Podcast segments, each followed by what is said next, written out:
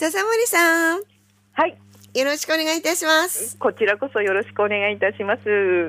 今日は鯨類の家族のお話を。まあなんかね、まあ、野生動物となると、私たちの感覚の家族っていうのもね、違うんですけども、はい。それでもやっぱり家族っていうかね、お母さんから生まれて育ててもらうっていう意味では家族ってもちろんいるんですよね。ええ。クジラの場合は家族って言っても基本的に一緒に家族として行動するのはまあ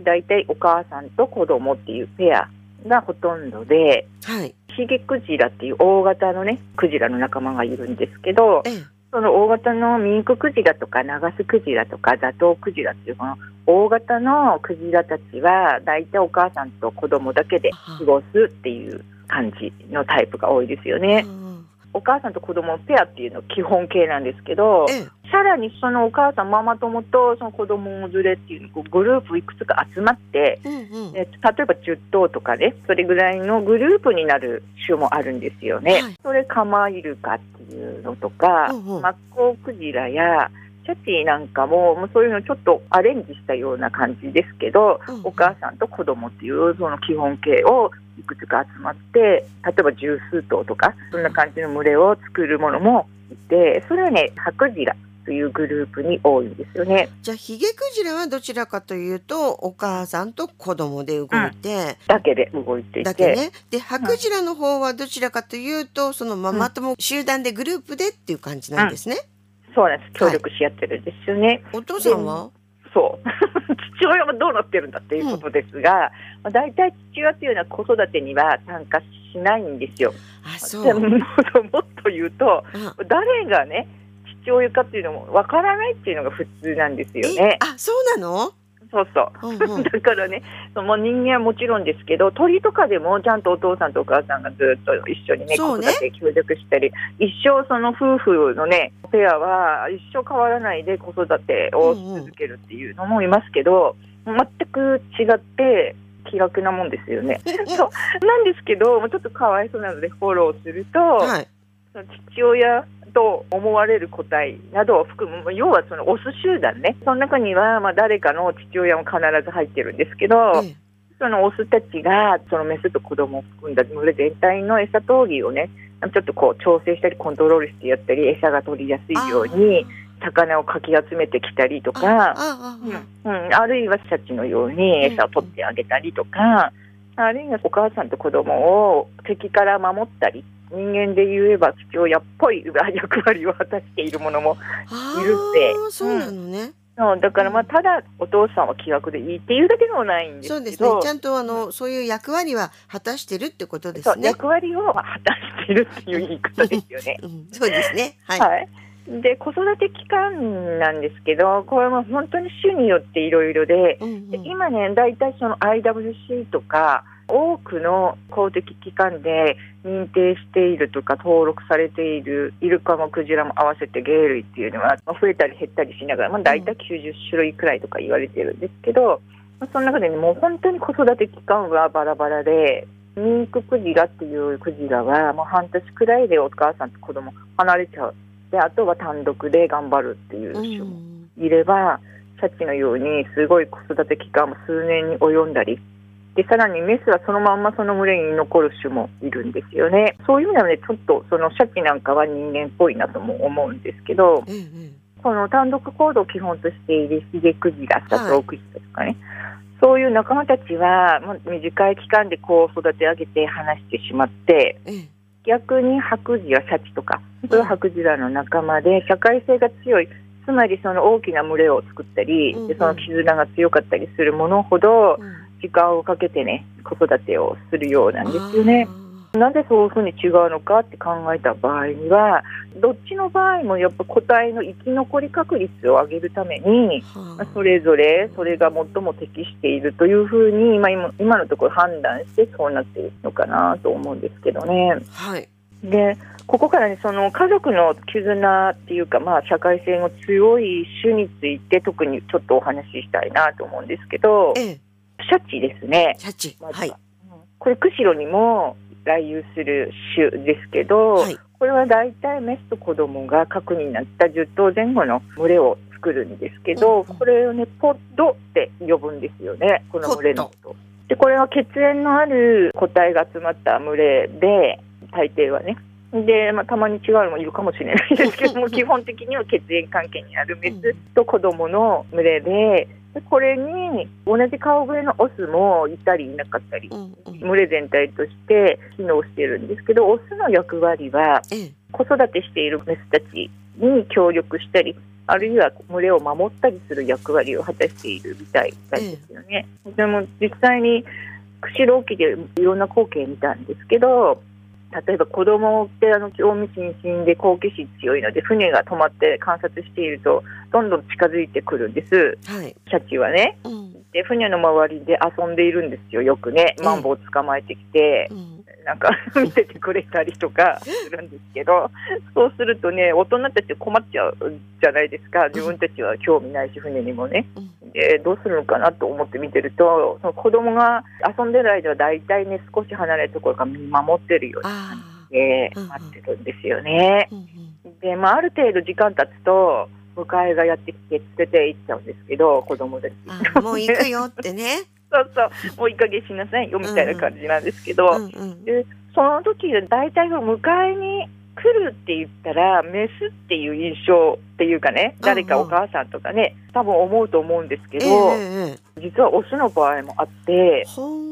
若いオスだったりね、うんうん。まあ、メスの場合が多いんですけどオスの場合もよくあって子供たちを連れて行っちゃうんですよねオスがやって。きて。まあ、そういうところ見てると群れを守る役割っていう果たしているのがオスっていうねイメージももちろん強くなりますし何よりねそのシャチは群れ全体で子育てしているんだなっていう印象がねやはりうん。強いですよね。おっとりしていてすごく子供に対してのねおおらかな印象が強い生き物なんですけどね、ええ。基本的に社会全体で子育てしてるんだなっていう印象を受けますね。うん、あとね、マッコウクジラっていうのも、釧路沖にやってくるんですけどええ、すごいですよね、釧路ね。うんね。でマッコウクジラもね、あのどでかい13メートルとかあるやつですね。うんうんトンカチみたいになんか四角い頭をしているやつですけど、ハクジラで最大の集団ですよね、マッコウクジラってね、75、6種類ぐらいがハクジラグループに入ってるんですけど、その中で最大の種なんですよ。大体マッコウクジラたちは黒潮とか、そういう暖かい海で生まれるんですが、うんうんメスは自分が生まれた暖かい海で日本では黒潮流域ですねそこで生まれたところでずっと同じ群れの中で暮らし続けるんですよね。で妊娠したり出産したり育児っていうのもこの群れの中で完結する場所もさほど変わらないではいこの群れと一緒に暮らしているんではないかとされているんですけどええこのマッコウクジラっていうのがすごいそのメスたちの結束力とかね強くて。うんで子供たちをね真ん中にしてメスたちが真ん中にいる子供たちに頭を向けて菊の花みたいな形陣形を取る。でそれでね子供たちを守るっていうそれが本来っていうかまあ主な目的だと考えられているんですけどははい。で自分たちの体を盾にしてね子供たちを守るという行動なんじゃないかなと考えられているんですけどええ。なんかそういう生き物陸にもいるの知りません？子供たちを真ん中に置いて自分たちが盾になってライオンとか ライオンとかから守る。ゾあ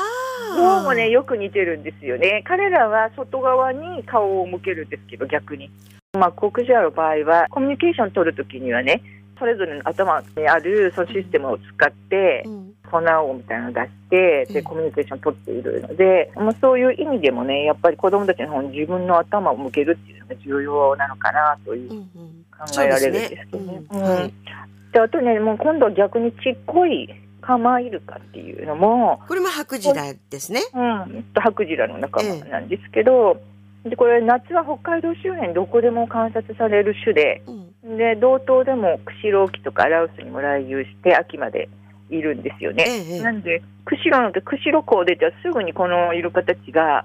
遊んでるのよく見えるんです。とにかくアクロバティックで構えるかはね、うん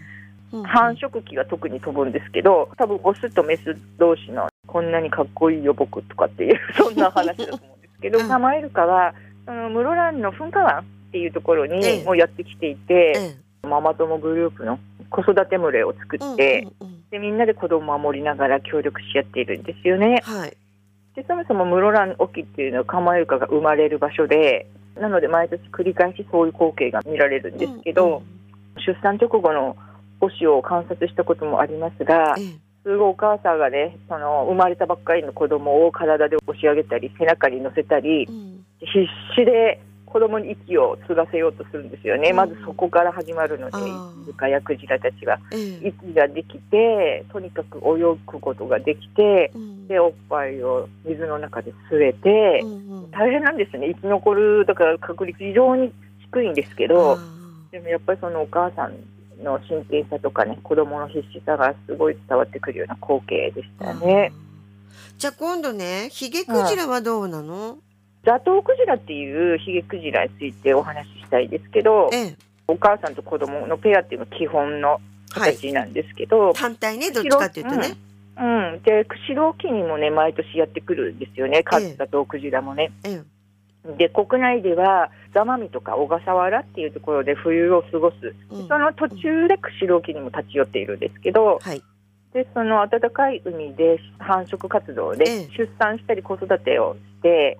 で春になったら高緯度の海へ連れ帰って子供を連れ帰って餌場を教えて次の秋にまた座間味や小笠原の暖かい海に連れ戻ってで繁殖する海を教えてうん。それで独立させるっていうサイクルのようなんですよね。ええ。それで母クジラっていうのが妊娠した時から出産して授乳して授乳させて長旅ができるまで育て上げてさらに繁殖や餌取りの場所を教えてうん。でその回遊コースも教えるっていうその生きる上で必要な場所とかねうん。術を身につけさせて独立させるのでひたすら子供のために生きて尽くすって考えるとね、まあ、非常にすごい生き物だなって感じさせられるんですよね。そうなんですね。今日ゲイ類についての家族の話ということでねはい。お送りしてまいりましたけれども、はい、ゲイ類の生活史っていうのはね種によって多様なんですが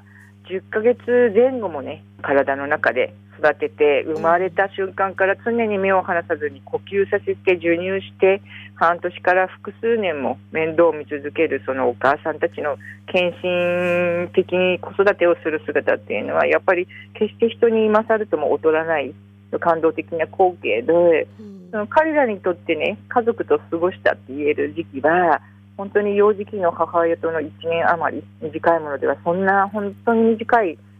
間に限られるんですけどええでもそれはやっぱり人間の10年にも匹敵するような濃密さなんだよなっていうふうに感じさせられますよね。うん今のお話伺うとそうですよね。うんでまあ、そうやって考えるとね一方でそのザトウクジラと泳ぐツアーが日本の一部などでも人気なんですけど日本でザトウクジラが泳げる場所っていうのはザトウクジラの子育ての場所なんですよね。はい。人間にしてみれば遊びですよね、ザトウクジラとスイムするツアーは、この遊びはその接近していく参加者要は人間の方の安全が担保されていないだけでなくてクジラの赤ちゃんの授乳とか睡眠時間まで奪っているっていうそういう危険もあるんですよ、うん。えーまあ、そういう意味でとても心配でやっぱり慎重になるべきじゃないかなということを同時に考えることもありますよそねう。ですよね。なんか、うんやっぱり人間本位で考えちゃいけないっていうのはうん常に思いますよね。それってね。そうまあ、あくまでも遊びですから人間にとってはでねすね。そうそれをやっぱり考える時期じゃないかなとも本当に感じますね。うん、今回は鯨類のお話だったんですけどたまにね、野生動物の中で、うんこう死んだ子供を離さないってうんいううんうんお母さんがね、って話聞きますもんね。そうですね、うん。まあ、それだけやっぱりね、愛情深く育てていると感じるんですが、ただ、その死んだことが理解できないからだとあか、そうそれも聞きますね。そうそれからね、ただの本能だとか、まあ、私たちが言う愛情とはね、その関係ないとか、うん。そんなものは持っていないっていうね、まあ、そういう意見ももちろんあるのは知っているんですが、死んだことが理解できないだけとかね、ただの本能っていう、どちらも正しいかもしれないんですけど、やっぱりザトウクジラとかシャチがね、辛抱強く、細やかに子供の世話をする姿を見ている立場で言うと、私たちが愛って呼ぶものがそこにあるように見えて仕方がないんですよね。うん本人たちに聞いてみなければわからない話ですからね。お話できるといいですよね。本当そうですよね。はいうん笹森さん今日もありがとうございました。はい、ありがとうございました。